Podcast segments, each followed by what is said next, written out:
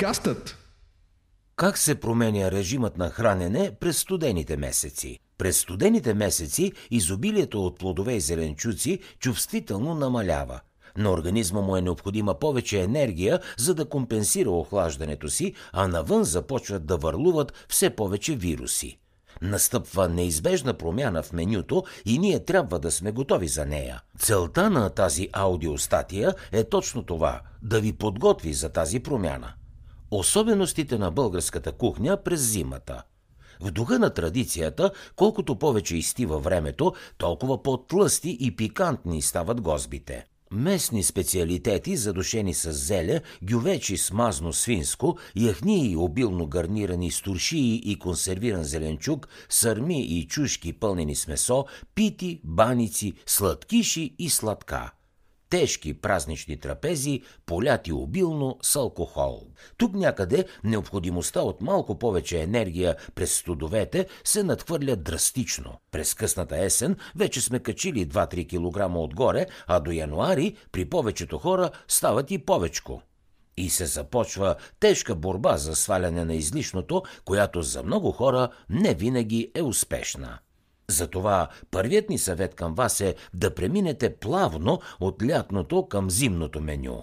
След като от цяла пролет сте се борили да свалите излишните килограми и цяло лято сте ги пазили с намален порцион или с спорт, или пък и с двете намален порцион и спорт, не е оправдано да се върнете отново на изходни позиции. Опитайте се да запазите формата си чрез плавен преход между лятното и есенно-зимното меню. Може да изглежда трудно до невъзможност, но не е така. И извиненията, че през зимата просто няма пресни плодове и зеленчуци, не са съвсем верни. Ябълки, круши, дюли, кестени, до късна есен грозде, много цитруси, киви, авокадо, нар и други плодове са масово достъпни. Тиква, прас, различни видове зеле, броколи, моркови, цвекло и зелени салати, лук, ряпа, земни ябълки, картофи има по пазарите винаги в изобилие. През зимата имате дори по-голяма нужда от балансирано и пълноценно хранене, отколкото през лятото. Студените месеци са време за заразни болести, инфекции, настинки и грип. Затова се погрижете да укрепите имунната си система. Необходими са ви повече витамини и минерали, сложни въглехидрати, ненаситени и полиненаситени мазнини. На всички тези теми имаме аудиостатии, затова ако искате да разберете повече за някоя от тях, можете да потърсите имената им в приложението. Освен всички пресни сезонни плодове и зеленчуци, включете в менюто си немазни меса и немазна риба, черен дроб, яйца, млечни продукти, маслини, пълнозърнести храни, сушени плодове, ядки, чайове от местни билки и диворастящи плодове, като шипката.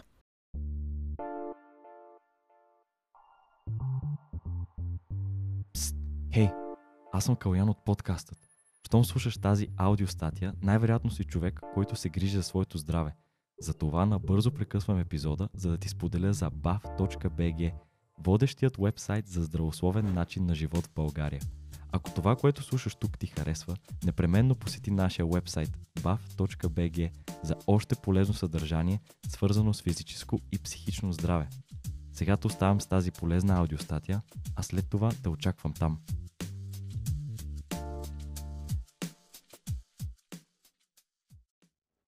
Специално място в менюто си предвидете и за боба, лещата и граха.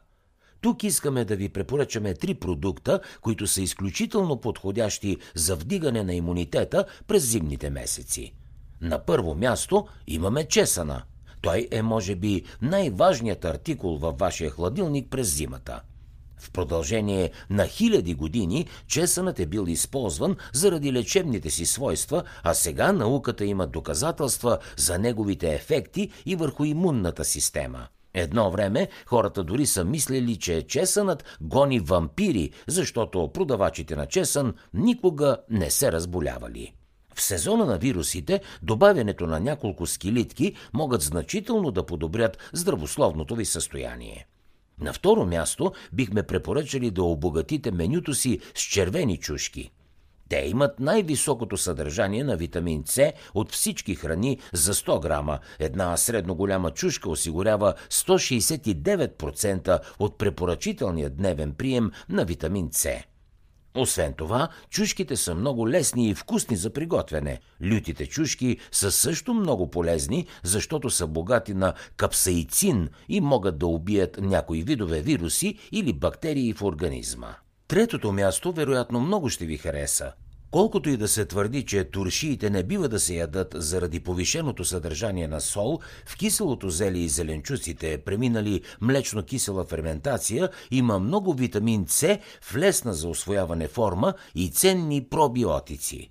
Ако съдържанието на сол ви притеснява, винаги можете да направите едно добро измиване и да решите този проблем. С внимателно дозиране няма нужда да се отказвате от тях, напротив, те ще са ви от полза.